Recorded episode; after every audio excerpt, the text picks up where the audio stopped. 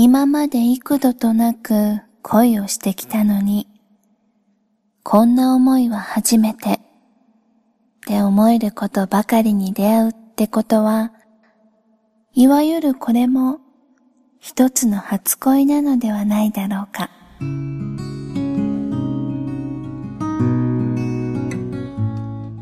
なんて、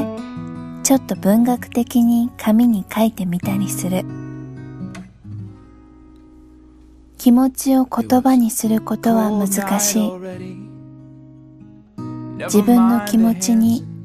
一番近い言葉で表現することが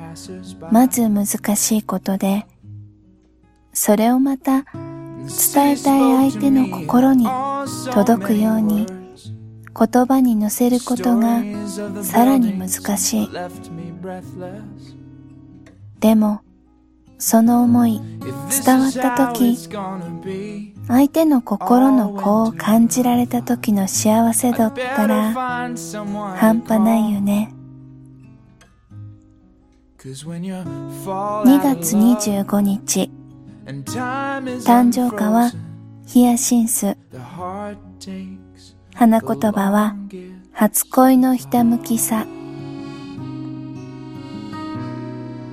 何もかもが初めてなことばかりで戸惑って、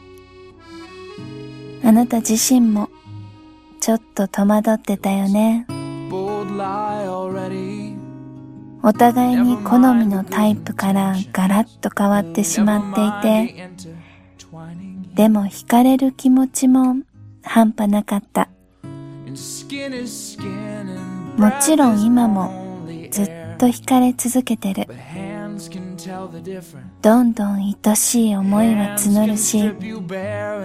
今まで感じたことがなかった情も感じるようになった。どれだけ私は人を愛せていなかったのか、逆に怖くなったりするけど、きっとあなたに出会うための長い長いプロローグだったんだなって思ってるよ。